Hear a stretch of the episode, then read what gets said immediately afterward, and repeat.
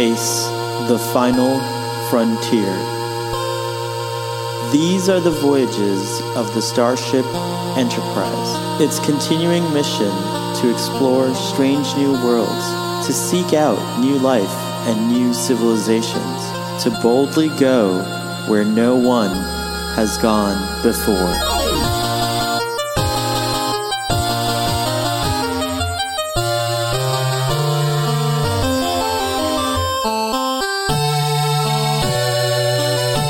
Welcome to Starfleet Boy, where we have a casual and informal discussion about our beloved series, Star Trek.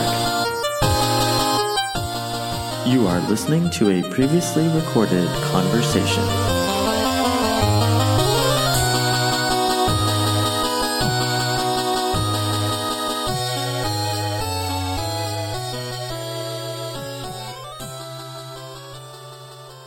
Oh, I have the schematics for the C right here.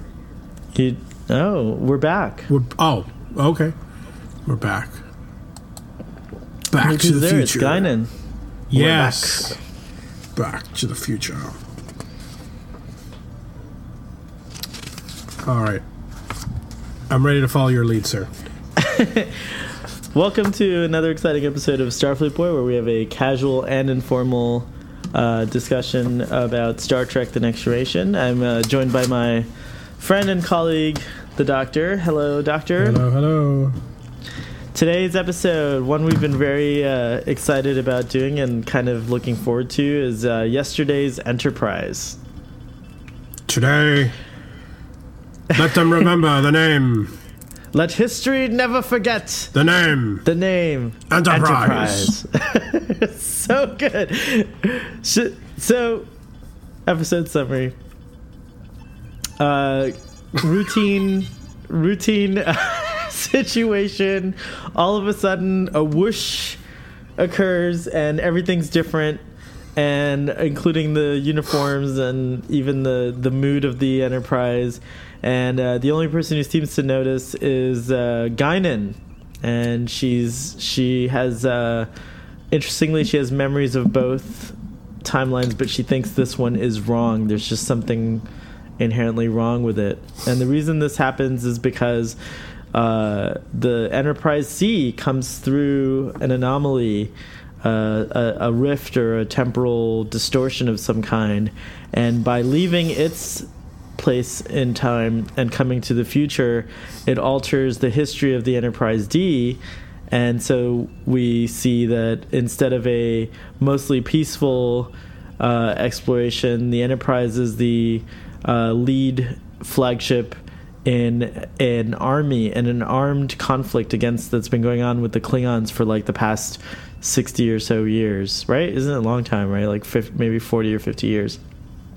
Anyways, uh, the Enterprise C is pretty damaged, uh, damaged, and uh, initially the thought is to integrate the crew into modern times, but then it becomes apparent as uh, Guinan protests that maybe the solution is in fact to send the Enterprise C back to its time, even if it means the destruction of the Enterprise C. And of course, in a in very heartfelt, touching Starfleet manner, the crew of the Enterprise C agree 100% that if it could change this dismal future in which the Federation is losing is fighting a losing war with the Klingons, that they would be glad to uh, give their lives.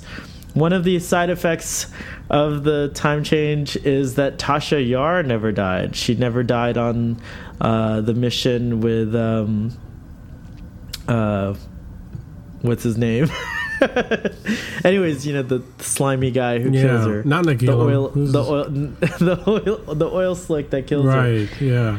And uh, since that never happened, she's been happily serving. Well, you know, during wartime, but she's been serving on board the Enterprise. And Guinan freaks out just the fact that she's there, even though they never really. I don't think they ever really met. But no, they never did. yeah. So, anyways, uh, it turns out that even Tasha feels something of this and decides that she wants to go back with the crew because, of course, she falls in love with their first officer. Uh, so she goes, yeah, Castillo. So she she decides to go back.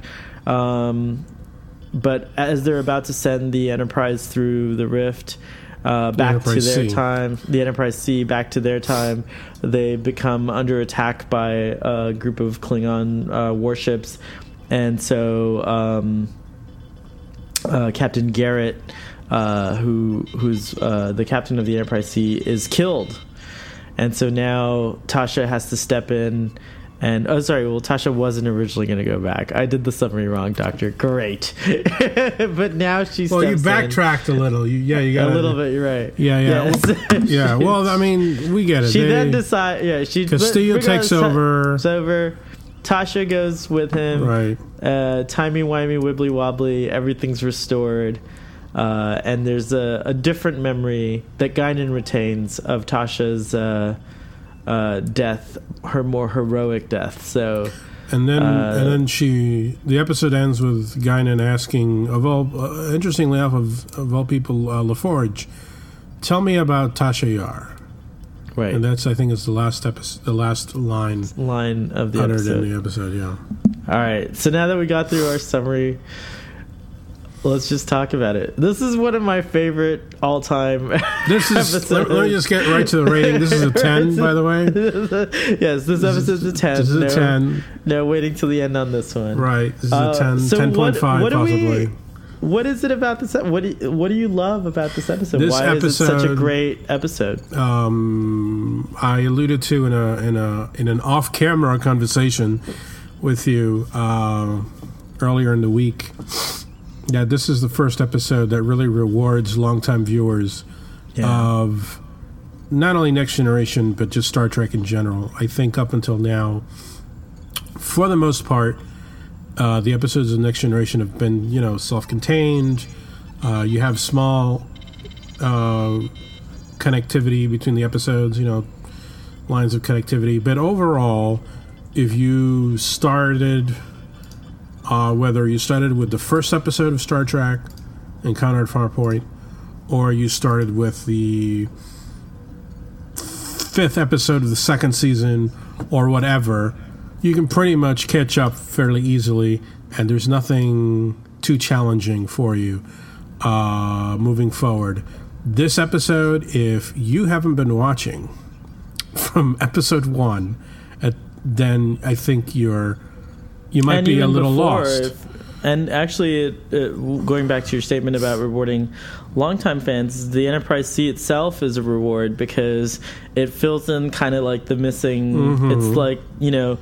Uh, and we get more of it with the Enterprise B, but like basically now with the Enterprise C, we had a little bit more of the story, the grander story, the legacy of know, the Enterprise. legacy of the Enterprise, and what happened between the A and the D. Right. Because know? up until this point, we only knew about the original, the A, and then the D, but we knew nothing of. the B and the C. The B and the C. and of course, we get a wonderful uh, introduction to the B in Generations. Um, also with Guinan. also with Guy, also with Guinan. It's true, another uh, Guinan centric uh, experience there. But yeah, it's it's a really hmm. Is Guinan a Time Lord, Doctor? Oh, wow. We're just getting right to it, aren't we? Yeah. right. Boom. What is? Yeah, because like, there's a lot of weird stuff going on uh, with Guinan and her penchant for uh, fancy dress. Uh, she seems to be impervious to changes in temporal, you know, in the temporal. Uh, Yeah, absolutely. landscape. Which which is something that on Doctor Who. Now, okay, this this episode of Starfleet Boy will be only rewarding if you if you're a fan of Doctor Who and Star Trek. Um, which I hope many of you I hope are. some of you are. Yes, uh, certainly. I think the best example of it would be um, uh, City of Death, where we see both the Fourth Doctor and Romana aware of of you know tremors in the time stream. Um, I mean, the Doctor is clearly able to navigate. Okay, what should be happening and what should not be happening wherever he's you know whatever planet he's on and, and whatever changes are going about so Guinan, which we're, whom we're seeing right here on the screen certainly demonstrates aspects of a time sensitive race such as the Time Lords. Um, and of course, her race is the El Alurians, whom The Elorians. The yeah. Elorians, whom we, yeah. uh, El, it's I think El Orians. It's like El El- Orians. Okay, Yeah. now is everyone in her race as time sensitive as she is? That's a good question. The only other example of of a member of her race whom we have seen is, of course, Soran, whom we've had interactions with. Really, um, not didn't really get a very good sense of of him being as uh, let's say gifted to oh excuse me to the We- changes in the time stream or whatever. day. That's right. So so Right. it's it's difficult to say, but certainly on on next generation. But. Soran, but Soran's obsessed with the Nexus, and I think that's perhaps we don't really get to know Soran as well as Guinan. Right, I that's think my it's- point, We're is- gonna have to we're gonna have to assume just based on Guinan that they're all like this. I mean, somebody makes the uh, that, yeah. somebody may at some point somebody describes her race as a race of listeners. right. I think she, doesn't she? Does she describe herself that? I describe think she herself describes it that way. Yep. Okay, so obviously a race of listeners could, I mean, you could say uh, if a race is is you know the race like the Time Lords, where you know in theory they go around the universe at Well, their they're a race best, that- they're listening of- and observing, Yeah. never in, never unless you're the doctor or the master, never interfering, but always watching and always listening. Um, observing, in other words, and listening is listening is a form of observation. of so observation. it's so a very nice tie-in there. Right. Um, I think she's a very enigmatic character, and and I really think that her her presence in the episode really takes it to a, a, a, a, great great level in the sense that um, you know you're you're you're very you're very fascinated by by this character, the way Whoopi Goldberg plays her. I mean, it's just uh, she's so, and of course, you as the audience know she's right, but to everybody else, she might be appearing a bit nutty, right? Uh, Right. But she is so steadfast and so emphatic that the enter- that everything is different, and uh, and here we see the bridge, uh, as you as you alluded in your summary. Uh, many changes occur, and one of them is is uh, cosmetic changes, such as this, such as I'm um, particularly fond of the raised captain's chair with the steps. the whole I, what I love about this episode is they went all out like they redesigned the uniforms a little bit, the bridge. I mean, it's just a, like, for example, something one might not notice, but the collar uh, is closed all the way. So I don't know if you noticed that on the uniforms. Um, and then they have that belt, the utility belt, which is pretty awesome too. Um, I don't know about the one on the guy in the security back there. That one's a little not so awesome. But the one Picard's wearing is, I love it. I love the design. Um, look how dark the bridge is, and they Right. they have the the blue, um, you know, the blue uh, uh, kind of ambient lighting in the background, and just the scene here in particular is lit so beautifully. But anyways, I loved seeing this like alternate timeline because they paid really. I feel like the the the production paid really close attention to. Well, okay, what would it be like if we if if in fact for the last like sixty some odd years, the Federation was at war with the Klingons? Uh, how would technology have developed, et cetera, et cetera? And I would argue that this episode is actually a primer in our minds and in our consciousness to be able to accept what happens in uh, the the the Kelvin Star Trek because the same thing basically happens to that those people. Spock says it like as soon as the the Narada comes through the the anomaly, it change and Spock as well. It changes the course of everything, and that's basically what the Enterprise C here is doing by coming by being removed from its time and coming into the future, it's the opposite direction in this case. Um, they're altering um, the the way things would have occurred, and so it's just a brilliant thing. This is an alternate timeline. This is not the prime timeline. So this is our first hint. We could call it the Enterprise C timeline, you know, or something like that. But this is our first hint of that idea of um, alternate timelines being created in Star Trek. Well, that's not true. It's not our first hint, but it's like a good example of it. Well, um, this is something actually I want to ask you is um, how would you distinguish this? What is the difference between what we see here in yesterday's Enterprise and say the Mirror Mirror universe? I think this is this is that. this is the next generation's very original uh, response or homage to Mirror Mirror. But the Mirror Mirror continues. The Mirror Mirror is ongoing. It never ends. Right. I mean, but the next gen never did a Mirror Mirror No, Like- it did not. episode. Right. Uh, everything. I think everyone else has. has Everyone done. else has. Right. Voyager. uh, well, I don't know about original series- Voyager, but I know I don't know about Enterprise Voyager, and Deep Space and Nine did. DS9 certainly did it. Right. It's fascinating that they would do it um, on the non, you know, on the non Enterprise show. but I mean, well, no, Enterprise did it. Sorry, Enterprise did it. Yeah. Um, yeah, so I think I think this is the next generation's original, and I'm very I have to say it's very original, and that's what's exciting about it because you do think about Mirror Mirror, but you also think what's uh, what's wonderful about this is that it's its own thing. Like this is a whole different thing, and yesterday's Enterprise I think is iconic because it shows us an alternate version of the next generation. Had the next generation been a war based series, could you imagine? I mean, like, Mm-hmm. I don't know how they would have maintained the production to do space battles every you know few Well, episodes. Deep Space Nine. You know? Well, it's true. the last two seasons must have been bankbusters because there was basically every other episode a Every space episode battle. is yeah, it's true. Bankbusters, I like that.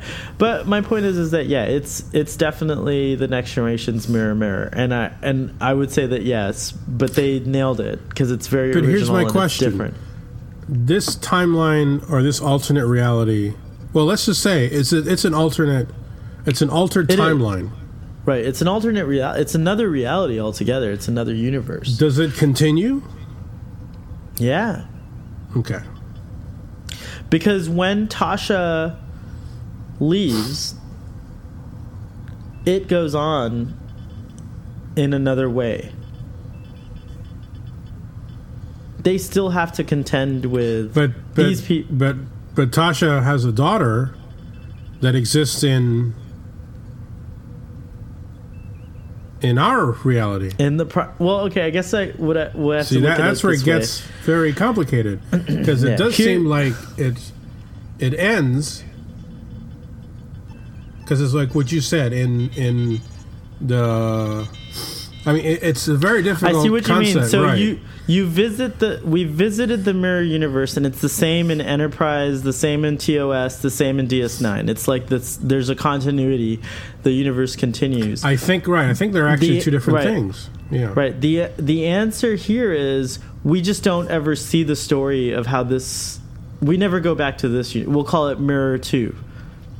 So this We'll call- continues on its own It course. continues. We just never.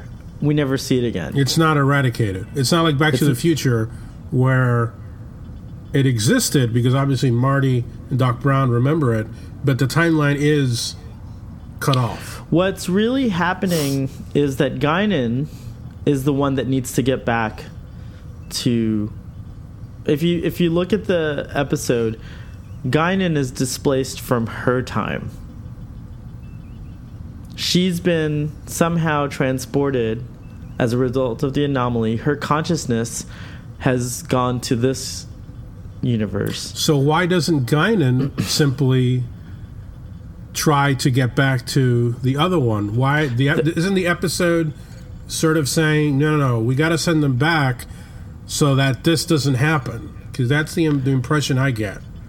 I think that's correct, but also it has to continue. It just it. Oh, maybe you're right. No, you know, Mhm. I don't know. It's I don't have a degree in temporal mechanics. It's tricky. So I think. Well, I think there's a difference between the mirror Yeah. mirror universe Right. and everything other um, scenarios that we see. So to compare it to something else, uh, in the DC universe, uh, in on, do you watch this, The Flash? Yes, I've seen the Flash. So there's Earth two, Earth three, Earth Correct. four, and so on, right? That is That's an excellent analogy. okay. So the mirror universe is that like It's like an Earth 2 and Earth 1. It's far, Earth five or whatever, Whatever. right? Yeah. So what this is, what is this then? Like if that's this not is what actually time. Like like what Guinan says, time has changed. It's like what you explained with the Kelvin Mm. So- universe. right? it suddenly everything changes. If somehow we could have sent the Narada back and had never come into the past, everything would have stayed the same. Hmm. But nobody did, so it keeps going. Kelvin keeps going. I go back to the example of Doc Brown and Back to the Future 2, which I think is still the best example of explaining how it works. Is he's drawing the chalk line. He's like, you know, if we don't fix it, then this 1985 will continue until it completely erases Uh, everything that we know as 1985, 86, 87, 88, da, da, da, da. So that's why Guinan is so insistent. We've got to send this back. Otherwise, this timeline will overtake everything else I and it will just and it'll keep going. And um, so, I mean, who? I mean, maybe there's an argument yeah, I that guess- the Kelvin universe needs to be obliterated. Well, that's my idea. Did I? Did we talk about this on Starfleet Boy? William Shat. That's a great way to get William Shatner. Spock screwed it up. Kirk has to fix it. Oh, Spock didn't screw it up. It's it's no. Spock didn't screw it up. If anybody screwed it up, it was uh, no, no. Maybe Geordi. I don't know. Oh yeah, because there's a, that's right. There's no, yeah, or data or something. But anyways, back to this episode. Um, I equally share in your uh, your absolute joy in seeing the redesigns uh, aboard the Enterprise and the the look of the bridge, the darker um, lighting, even in Picard's even in the in the, in the ready room, everything's darker. Uh, you'll notice even in ten forward. You notice how ten forward seems much more chaotic. right. It's, in- uh, well, it's a mess hall instead. Right. It's like it's not really a lounge. It's more a like lounge. It's like yeah. It's like totally. right. Is that the C? This is the uh, Enterprise C, the NCC 1701 dash C. And I love that it's a transitional design uh, between the um, original series and the next generation. Uh, with more of the next generation uh, being evident here, you the the designers. I love um, I love the Enterprise C. I don't think it's like you know, I think if they had more time, it would have developed a different way. But you can you can definitely see like the secondary hull echoes the A, Yeah, absolutely. and this and the uh, circular shape of the saucer section also is back to that because we get like the D has that you know oval kind of shape um, to it, but you have the nacelles that are kind of like the previous generation of the current nacelles. Um, and a lot of it echoes the D, like what would later become the D.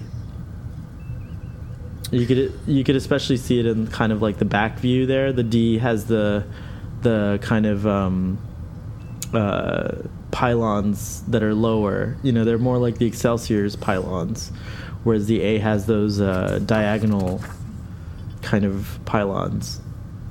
Mm-hmm. It's a it's not my favorite design. I think uh, I would place of the enterprises that we know, I would place the Enterprise C as the very least of my favorites.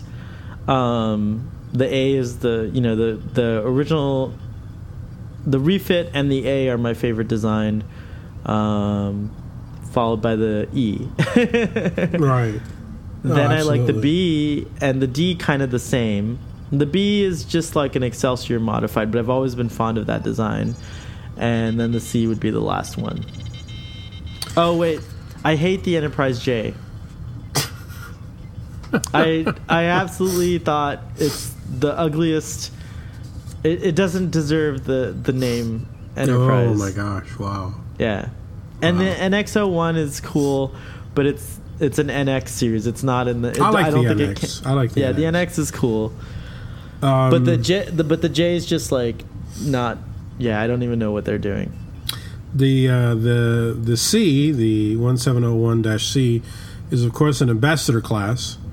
Uh, It was launched in 2332, and it was launched under the command of, of uh, the captain that we see in the episode, which is uh, Rachel Garrett, and um, the uh, she was uh, she was actually she was actually distinguished uh, distinguished herself as a first officer on the USS Hood, according Oh. to. Um, I'm I'm getting all this information from the uh, from this book, which I'll uh, showcase here. This is the Enterprise guy. This is the works. This is the manual of the Enterprise, and uh, it's got a small section on the uh, on the C, which mostly what it does is it uh, sum- it just acts as a summary to um, to yesterday's Enterprise. Um, it seems like there was not much. There was not much history to this Enterprise, aside from what we saw. So it was obviously one of the shortest serving enterprises. Uh, it says here, when she was launched, she was one of the largest ships Starfleet had ever built, at 526 meters. She was three quarters as long as the Constitution class Enterprise, and her deeper engineering hull gave her a significantly larger habitable volume than her immediate predecessor, the Excelsior class Enterprise, the B. Uh, she had 36 stacks and a crew of 530.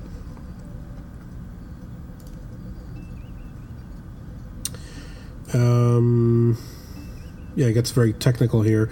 But uh, as for the design, I uh, I do. I you know what I think the thing about the C is that we just oh wow that's great. Look at that. Look at that comparison. Fin- finish your thought though, and we don't want to delve too deep into the realms of Trek Yards, which is a great YouTube channel that goes into really great detail about Yeah. the ships of Star Trek. Which, if you haven't seen Trek Yards channel, you should go check it out. But yeah, I, I do I do like the design of the C. I think it's just a question of uh, we just never really we didn't see her that much, you know.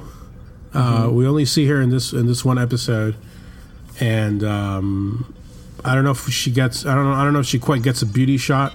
You know, we're always talking about what what's what's the beauty shot. You know, what's uh, like Yeah, when like the the- Enterprise Z the- comes out of the the nebula and and for the D, it's that you know coming at the camera Uh-huh, from right, and, and know, the- for the the, A, there. obviously coming out of space Every sh- dock, every shot is a A, beauty no, shot. No every shot of the A is, is gorgeous. There's no, Right. there's no shot. You can't photograph that ship from any angle and not not be wonderful. I'm sorry. right. I've never oh, is that the G down there? Is that the one you're referring to?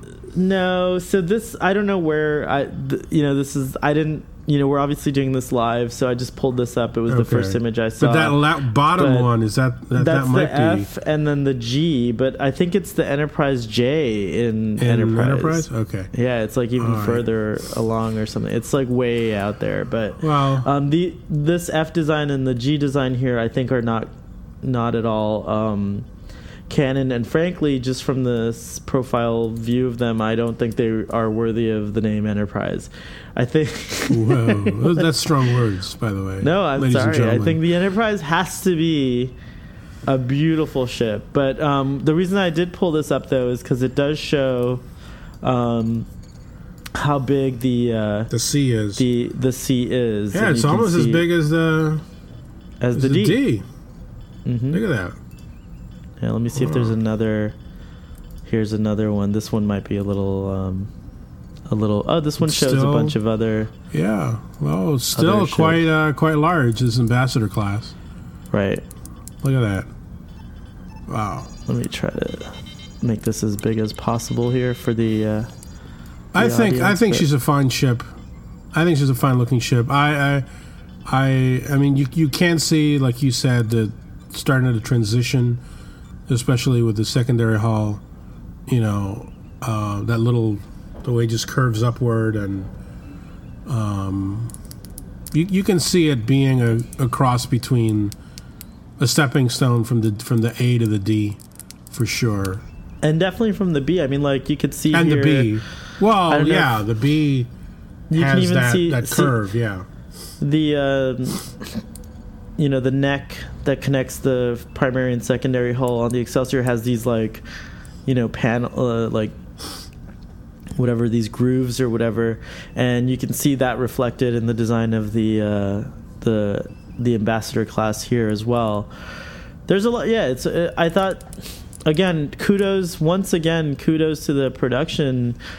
Uh, for Star Trek: The Next Generation, uh, for really, you know, this is really high, high level, uh, not high level, um, really thoughtful hmm design and really thought you know like i this is why star trek this is one of the things that if it's done really well you don't notice it it's subconscious but it helps to make the show even more real. And if it's done really Yeah. poorly it's always noticed. And star trek always in next generation ds9 has always done really well with um with that kind of thing DS9 and Voyager. Voyager, we only really see the Voyager as a as an example of a Starfleet vessel, but you know, And uh, what about the bridge for the for the C? yeah, nice. Uh, let's pull up a image of that. But again, nice echo or nod um, To the to the older to the movies, yeah, and the uniforms too. and the uniforms, which we love those uniforms. That's my that's my favorite uniform. Are If I right. if I could afford a nice reproduction of that, I'd be wearing it to every one of these discussions for sure of the of the jacket. Yeah. Um, as you're trying to bring up an image there, I think, uh, like I was saying, this is really the first episode that, that I feel rewards long time viewers of Star Trek. I think there's just something to make just about anybody who's a diehard Trekkie giddy with uh, with excitement over. I mean, I, I, I you know today's fandom world, you know, everybody's obsessed with Easter eggs, right? And uh, I mean, I just I came from I just saw Guardians of the Galaxy uh, Volume Two today, and Oh, I saw that too. Yeah, well, it's filled with Easter eggs galore for you know everybody that is aware of them, and certainly yesterday's Enterprise has you know tons of little details like that that call back uh, the you know the looks of uh, Starfleet vessels from the movies. Uh, it shows progression from the movies to the D. Um, it adds to the the legacy of the name Enterprise. Certainly. Oh, here we go.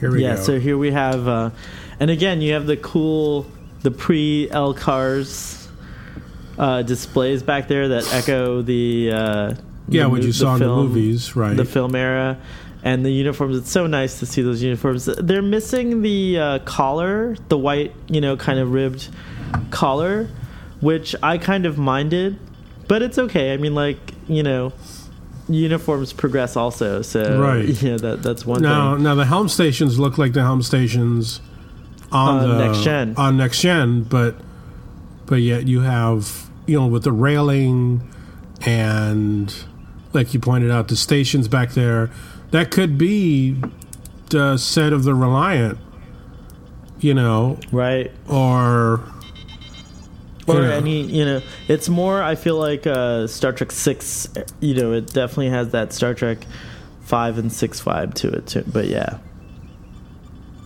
I was thinking two and three just because of the, the darkness of the Mm. of the of the bridge set, um, That's true. and you know I, I think uh, I think I think that was cool. And then getting to getting to see another Enterprise captain. I mean, uh, wh- wh- Oh, yeah. what, what are your thoughts on Captain Garrett? Very cool. I would have liked to. she's.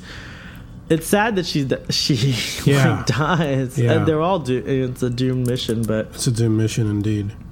I think she's uh she's definitely. It's cool because we don't have a series. We're never gonna get an Enterprise C or Enterprise B series because. Oh, I don't know. Maybe we will, but it's unlikely that we'll get that. And I'd rather go, as you know, I'm very adamant about Yeah, keep going forward, always Yeah. forward. But if we did have to go back uh, instead of Discovery, I I would almost would love to go to this era. And I was actually kind of hoping when the original the early rumors about a Star Trek series came out, there was and Nicholas Meyer was involved. I was like, are, could they possibly going be going to the film era? I mean, there's so much to explore that isn't explored.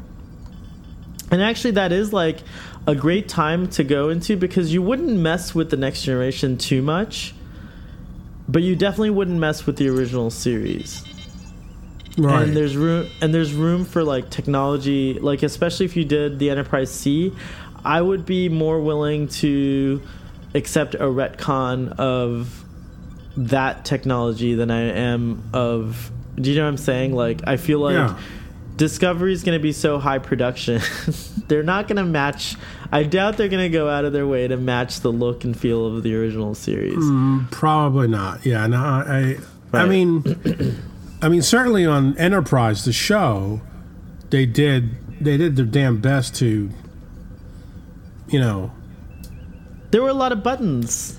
There were a lot I of was actually- You know, I was actually not displeased with it. The things like animated screens and stuff like that, I accepted because I was like, well, you know, we're in the we're in the year 2000 whatever, and we have that stuff. So Star Trek didn't predict everything that we would have. You know what I mean? right, of course. So considering that, I was like, it's okay for Enterprise to have these things like, and I thought when they remastered um, the original series, there are instances, if I'm not mistaken, where some of the background things are slightly animated and stuff like that, not taking away too much from the original production value.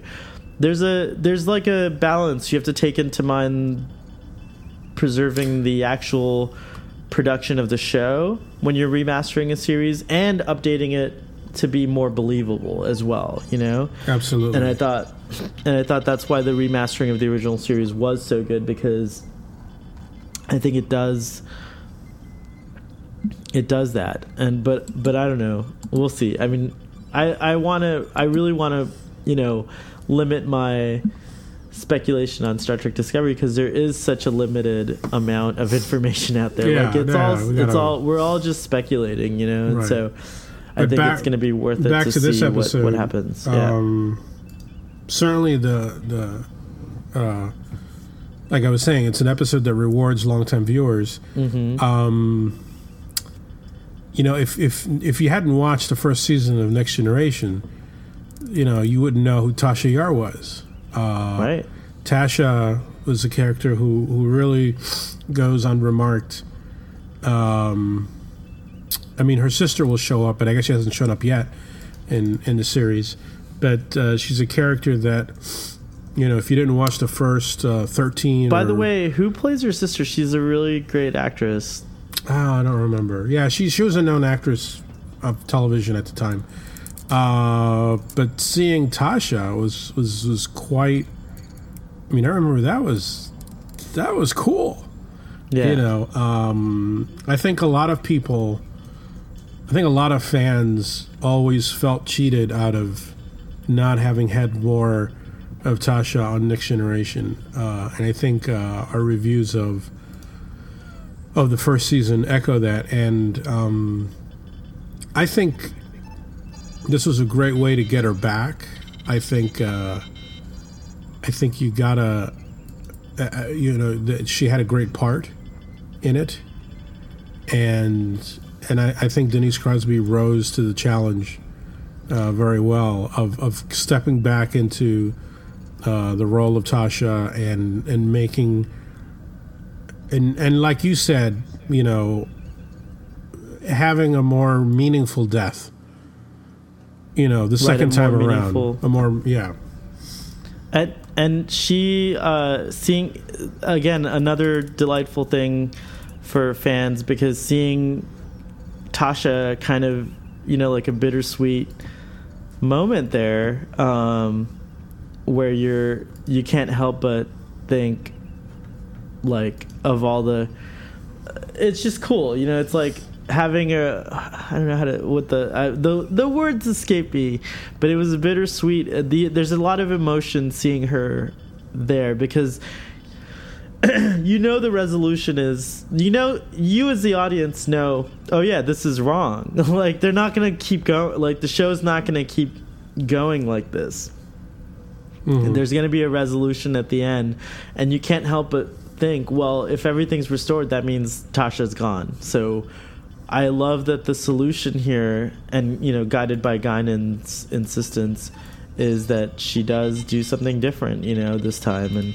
and it's it's an it's a neat it's a neat second chances kind of thing. That's what i was trying to Yeah, because her, her death like- in, in Skin of Evil was so empty, it was so sudden, and and meaningless. Really, I mean, uh, and I think that was the nature. I mean, that's what they wanted. That was what they were trying to go for. Is that, you know, it was something quick, sudden, wasn't very heroic. It, it was just like boom, here today, gone tomorrow right and that was the intention and then to have an opportunity to go back and give her a second death uh, so to speak uh, is, is something very unique and the girl uh, the girl who dies uh, that would be her uh, yeah i guess she has a maybe she has a rory quality there yeah qu- there is a Rory quality there, yeah. And so Yeah. here she is. Um, great to see Denise Crosby. Different hairstyle, a little bit different Tasha, you know. But it's a season three Tasha. If she had it's still a season been three tasha if we had she would have. This is this is what Yeah. season three would have been like. It's also fascinating to think of what season one and season two of this Star Trek would have been like. Mhm. You know, like up until this point, you know, like what happened. You know, it's kind of it's kind of a a cool well it's worth cool pointing thing. out um, obviously Worf is not there right. that's one of the big changes Well, yeah, that's huge. You always, yeah. yeah, it, it, that's it's like, oh, wait, Worf is not there, um, and it's it's her Tasha's relationship with Castillo, I think is is one of the highlights of the episode, and you know she she was very reserved and kind of you know no nonsense when she was there, and and you see a, a general softening of her. And you know even in this the situations of the actual show season one where obviously you weren't at war with the klingons uh, she was a bit you know she was a bit hard-edged but um, but here you see a general softening of her attitudes towards castillo and uh, you know you, you see the the seeds of of some something that could have become a romance if it had been allowed to to continue and flourish between those two, which which I think is is you know it's it's it's nice. It's a nice thing for the character. Um, uh, the other relationship that I think is worth noting uh, that comes to the fore in this episode is, of course, uh, the relationship between Picard and Guinan. Um, We see a very we see a, a subtly different Picard. We see a Picard. We see a war Picard. We see a Picard hardened by constant combat. Um, and we see a Picard who, when Guinan comes to him and says that this is not right, uh, I, I think you see some, a Picard that's a little, a little harsher with her, but nonetheless, whatever connection they have is still very strong in this in this timeline, which I think is worth noting. right. so whatever bonds them, bonds them it, across. it seems to transcend. it seems even- to transcend. It, it, it's it's happened. Mm-hmm. Regardless, that has not changed, and you know there are very few people that can just march into Picard's ready room and say, "You need to do this." and you need to do it right now. And and Guinan does not back down. Guinan is not someone who is unsure or questions herself. She is adamant. She is like, this mm-hmm. is not right. And and I find that I find their exchange to be very interesting. Um, you know, we continue to, to their relationship. I, I, think we were we were talking one night about um, how now we're going back to Doctor Who. Uh, the character of River Song got ruined to a certain extent because you know Moffat just decided to, you know, explain everything about her. She was much more interesting when she was more enigmatic. And I think we made the comparison to Guinan. You know, look at Guinan. Guinan mm-hmm. remains an enigma. Uh, right. Now, 20 years after the show is over, and her last appearance was on Generations. No, actually, Nemesis.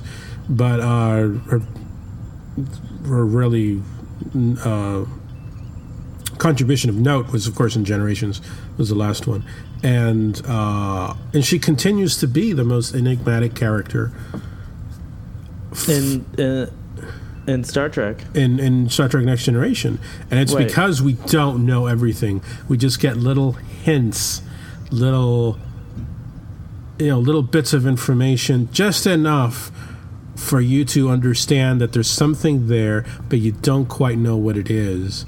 And and I really find it fascinating her relationship with Picard. There, yeah, and and and I think that's why she works so well. And you know, this is something that I think I think there is a degree of uh, maturity and intelligence in the showrunners who decide to have characters like this. Not everything has to be explained. You know, things can be left to the imagination. And if I'm, and, and I would argue that that is something that keeps the fire of a show alive. Because look, 20 years, some odd years late, 30 years now almost uh, later, uh, we're still talking about. you know, it's like it, it's not just a moment that's passed. And how many series can have char- how many characters can can have that kind of power over an audience or, or fans or whatnot, you know. So and Guinan, you see it all the time in the in the uh, cosplay uh, world. There's so many great Guinan. Well, she's uh, got cosplay. so many great hats and so many great. right. Yeah, yeah. But um, you know, I, I think Guinan is one of the. I think you know the fact that obviously, you know, she wasn't in every episode uh, you know, Whoopi Goldberg's schedule did not allow for that. And I think that was a plus in some ways. I think if we'd gotten too much of Guinan, the character may have spoiled a bit. Uh, watching an episode like yesterday's Enterprise, you realize what a great character she is. But you can only have her sparingly. You know, mm-hmm. you can't over you can't overdo a character like that. And and and Goldberg's uh, she nailed this performance almost from the get go. I mean, there's oh, I know it's great. I mean, you realize how many times has she played it, and yet, I mean, what are what are her what are well, her models? What are what is she comparing herself to? I mean, the rest of the cast, you could say, well, you know, I think of Kirk, I think of McCoy. What is Goldberg totally, thinking of? Guinan's completely yeah, original. Totally Guinan is, is that's an interesting thing. I bet there are interviews out there. I'd love to. I'd love to know, but um, I bet there's a lot of Whoopi Goldberg in Guinan because I sometimes is it called The View? I don't know. I don't watch it. I watch sometimes that. watch it, and when I see Whoopi Goldberg get serious about like you know uh, an issue of politics or like something that requires her to not necessarily be a comedian. Uh-huh. It's it's Guinan. really? yeah. So okay. I wonder if I wonder how much of Whoopi Goldberg there is in that of of her non entertainer side. You know. So, anyways, the, the great points all around. Interesting thing here about you might already know this the new timeline in the novel Vulcan's Heart, uh, they kind of explain what happens to Tasha and Castillo, uh, and it's really tragic. Castillo, there, the ten remaining uh, surviving crew members of the Enterprise C are actually captured by the Romulans. Right. And Castillo's brutally murdered, and then Tasha becomes the Concubine. consort or concubine of uh, one of the generals, and and has and that's how Sela is born. Mm-hmm. Right. Um, mhm. Right. Um, well, that So- story is told, I believe, in Next Generation. It is also told, I but I don't remember how much of it. But we will get to that in what is it, Redemption? No, No, I think even before we get. No, I think it's we even get. Bef- wait, Redemption is the Klingon Civil War. is it? We we get to her story eventually, next season, I think. It's gonna be Redemption because. Uh, hold on a second. I think that's the next one with uh, Denise Crosby in it. Well, when we get there, we'll know. right, and we'll be there to talk about it. Yes. We'll be there to talk about it. Uh, for we were talking about the Enterprise C before. There's a novel called uh, The Well of Souls, which Hmm. is uh, one of those Lost era books, and it deals with uh, with Garrett. Um, it actually deals with Rachel Garrett before she was even aboard the Enterprise. It um, it deals with. Um, no, no, it does. No, sh- no, no, it does deal with her uh, aboard the uh, aboard the Enterprise. I guess it's either aboard the Enterprise or aboard the or uh, the ship she was on before. Actually, I have to confess I haven't read it, so I'm not sure. But it may be um, one of the early, one of the earliest adventures of the Enterprise C, and I, I think. Um, you know the the actors that they got to portray Castillo, especially, he's he's a very very good actor, and Garrett, um, you know they uh, they stick in the mind. You know they're memorable. They're, They're not on screen characters, for yeah. very long, and and they're of course competing with the regular cast and of course Guinan. Uh, so for them to stand out and you want Tasha, you want to know you want to because of them you want it's a cool thing because it kind of int- it's like our introduction to the enterprise c crew and you want to know them you, I, I at least wanted to know them i Right. did feel like yeah i wonder what they did before like what were some of the other adventures Right. and what an interesting moment in federation history because we know that like it you know the events of peace with the Klingons get started in Star Trek Six, but we then learn that it actually takes a long time before it's truly solidified, and there's a lot of conflict, especially with you know the Romulans are probably taking advantage, and you do get the impression of this with Romulan Ambassador Nanclus In Star Trek Six, uh, in yeah. Star Trek Six, and being involved and kind of like with the conspirators, you know, so the Romulans want to keep it destabilized as much as possible. And this event, the Enterprise C, aiding Klingons in a battle against the Romulans, is what kind of, you know, pushes the the you know the pendulum so to speak or you know causes the pendulum to swing the other way where the klingons are now like all right maybe the federation are in fact our allies and are interested in you know peace and then i'm sure you know obviously and we see that because removing the enterprise c from her time creates an alternate timeline in which there there it's just a bitter war you know between the federation and the klingons very Yeah. fascinating and the romulans on top of that so Right. And, and and I will say that um, uh, the crew of the Enterprise. I mean, just I mean, really, we only get to know two, Garrett and Castillo. Those two seem to make more of an impression, or, or rather, make a better impression on me than the B. You know, the captain on the B is a bit of a of a letdown, to say the least. Well, okay, come on, C- poor Captain Harriman. I mean, you have your first, your the launch of your ship, and the the and the delegation that comes aboard is the great Captain Kirk. I mean, I would be shitting my pants if I had to deal with that too. So I don't think it's I don't think it's fair. But does he go on? Like, do we get more? yeah, of course he goes on. Yeah, they all go on. Uh, So I'm sure he becomes a great captain in his own I don't know about that, but uh, I'm But well right, maybe, but I'm not as interested as as But I Captain, was. Ra- you're right. Rachel Garrett exudes confidence. she and does. She really she's like does. a- yeah. The actress did, did a great job, and the guy who plays Castillo, who's done a lot of other stuff uh, outside of Star Trek, also is great. And um, you know, I, I mean, again, I think you really hit all all of the high points of the show. Obviously, the production design um, was stellar in, in the you know showing the changes between one timeline and the other. Um, I think all of the actors pretty much. Well, it was mostly Picard and I feel Picard and Riker who demonstrated uh, a shift, a slight shift, subtle shift in their character. I mean, you know, Wesley and Data really didn't have much to do. Uh, of course, we did see them in that timeline. Um, but uh, and of course, you know, the star of the show is is is Goldberg as as Guinan. yeah, she's Uh, great. Without great a episode. character, without her, the show would have would have sunk. And you know, again, I say it's a it's a reward.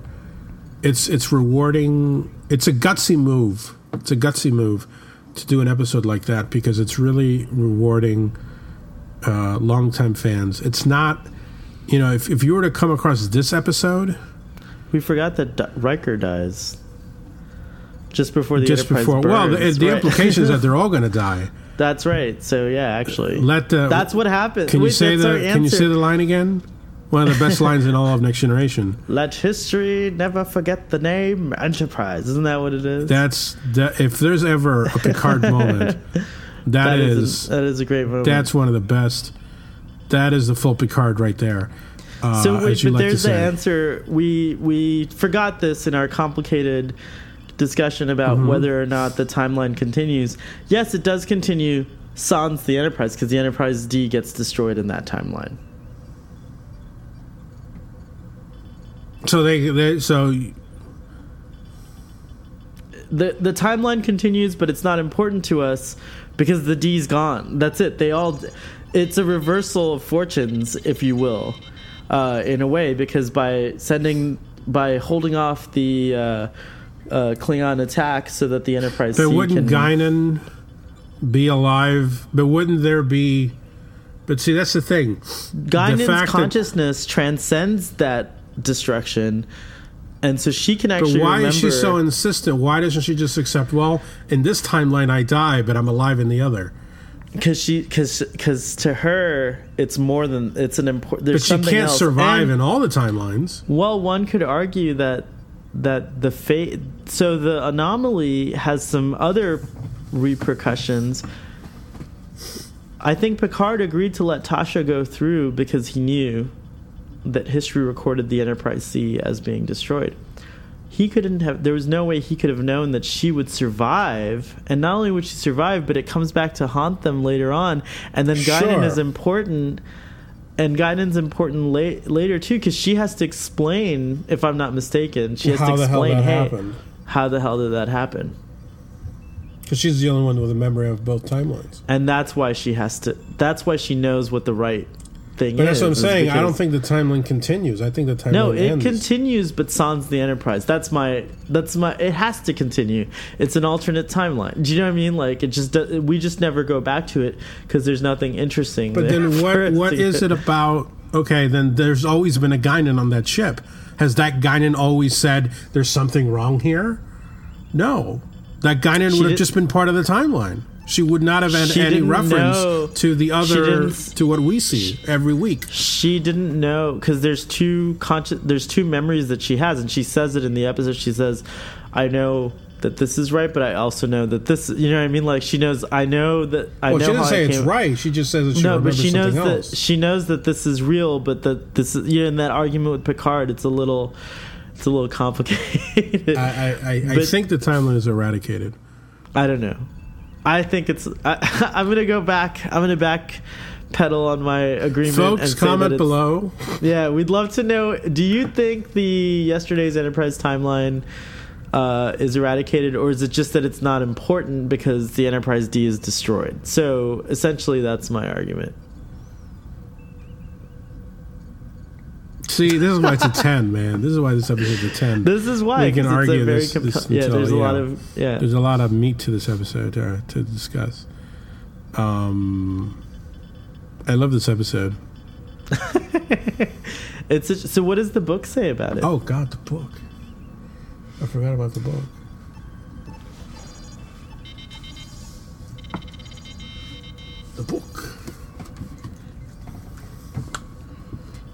You would think I would mark the page with some kind of uh, bookmark, knowing.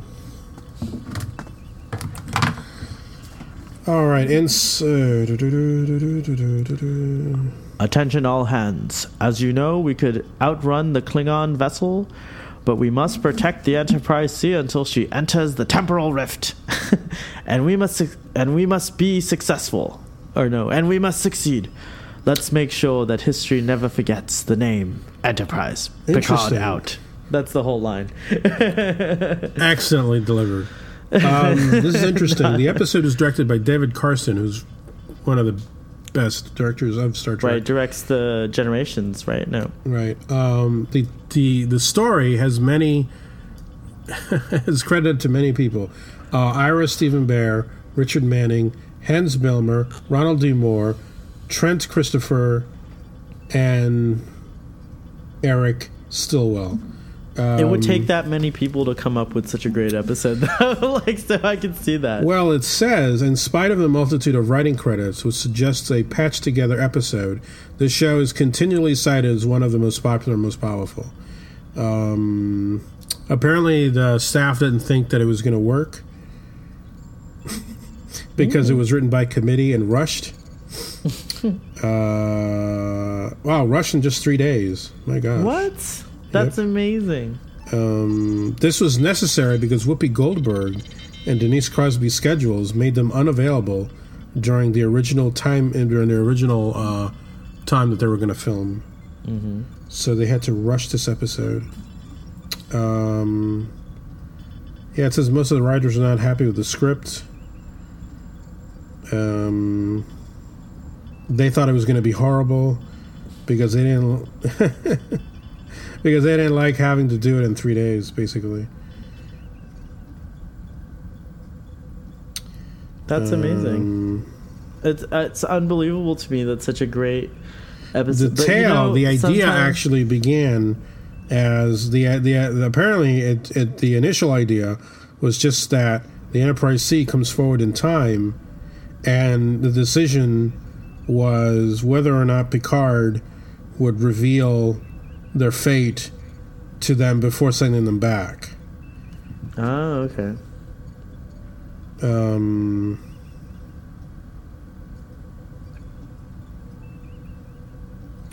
Did you know that? So they show Riker's death, but they didn't film this. But they were originally going to have Wesley be decapitated. That's awfully cruel. And Data electrocuted was part of the gruesome uh, ending of the Enterprise D. my gosh, really? That's what Memory Alpha says on its production notes.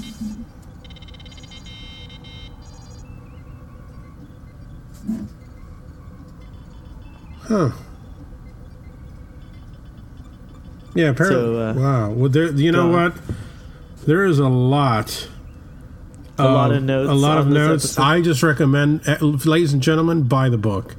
Uh, I'm it's not out gonna. of print. Although I think you can get it from You can uh, get it Larry fr- yeah. uh, Amazon. Yeah, he has an Yeah. Amazon store, and I think you can Uh, it there. there's a lot of stuff here. Um, I will. I will say that it says here that uh, there was a rewrite. Um, apparently, it was Michael Piller who sharpened Guinan's role in the incident, and uh, Ronald Moore contributed the Yar Castillo romance. Uh, Moore also stated that time constraints cut his own plans for a longer, bloodier ending for the alternate Enterprise D, in which Data was electrocuted and Wesley's head blown off, uh, as you just alluded to. Um, That remind that reminds me the music was so good um, in this episode too. they mentioned Dr. Selar in Oh, sick they bed. did. They have they call right. her That's right. You're right. right. She's paged. As is Lieutenant Barrett, a homage to Gene Roddenberry's wife, Majel Barrett. Oh, interesting. That reminds me. Uh, when we get to our Star Trek Four discussion, uh, Doctor Ben Dover is summoned on the. You never noticed that, did you? No. It's uh, on the pager. It's paging Doctor Ben Dover. Really? yeah. I never knew that. Mm-hmm. Wow. Yeah, there's a lot. There's a lot here. This is one of the reasons to get this book. Is is um, is for all the All the information that's in here, uh, which uh, you know, um, if I may uh, plug a th- th- th- that book and um, at the time there was a magazine called Cinema Cinema Fantasque or Cinema I forget what it was called but um, Cin- Cinetastic? No, I don't remember, but I know what you're talking about. that one remember and of course Mhm, mhm. Starlog they, they, they would have so many so much great info about about these episodes and the official Star Trek magazine, which, by the way, I never really read to Star I'll I never read I it have. I'm going to step away for a second. Okay, all right. I all rarely right. Do but keep talking. Okay, um, but uh, you know, there, there's a lot of great little tidbits in in uh, material that's uh, that's out of print, like uh, that book, and uh, it's worth tracking down. Uh, Emma in Chicago got me some magazines that. Well, I'll, I'll just say this: I was it was one day I was riding in the train. I was reading a magazine from. Oh, So oh, this is. Uh, I think it only What comes out like four. I think it's only four times a year, but it's the official Star Trek magazine. Oh yes, it is still in Yeah. print. It's like volume print. three already of it. Yeah, Whoa. yeah. My mic just fell. Yowzers. Yowzers. Um, it is worth tracking down these magazines, especially the older ones. You got some great materials in there. Uh, I st- I think reading magazines is still great. I mean, I know there's digital versions of everything, but there's something nice about yeah. Oh, there certainly is. There certainly about is. actually reading it. Yeah, So, well, we've already rated it. It's a ten. I know. We, yeah, it's a ten. This episode's definitely a ten. Uh, th- anything else? I guess there's a lot, you know, about this episode, but really, I think No, I think we covered everything. I Covered mean, everything, The yeah. performances. So- uh, We really love this episode. We'd love to hear what you, audience, uh, think of this episode. You can write to us at starfleetboy at gmail.com. Doctor, do you have a a Twitter or anything like that? no. If you want to write to the doctor, send me an email and I'll forward it to him. I don't know if you want.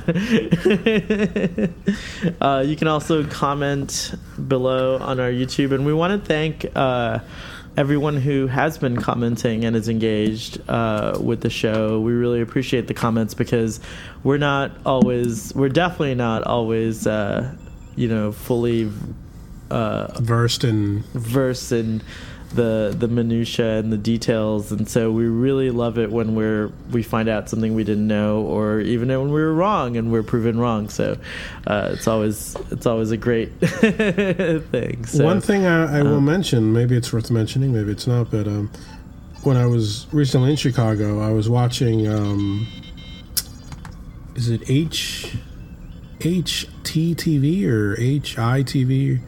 Heroes and Icons. Oh i don't know what that is it's not Me TV, but it's it's something H something, and they have basically this block where they start showing the original Star Trek, and Next Generation, and then Deep Space Nine, and then mm. Voyager, and then Enterprise. That's the evening, wow right? And I've noticed that the Next Generation is pretty Is much like- it's aligned with us it's somewhat aligned with us. And I think I about think that. we are maybe See, that's the thing. We might be perfectly aligned with it because obviously we're doing these way ahead of time. So to me, they're slightly off, but I think that by by the time you post them, I think they're kind of aligned. With, oh hopefully uh, yeah. So I think we'll I, I that think that going. there are probably people who are watching Next Generation on that, and then maybe going Tuning on, into our yeah, show. tuning into our show. You know. So I think that's oh, cool. that's yeah, if that's the case, we'd love to know Yeah. as well. But um, yeah, I think uh, I think that was it. That's it. Another great great discussion with you, Doctor. I really appreciate you joining me today, and uh, I'm happy for you to have me here. Live long and prosper. live long and prosper. Oh,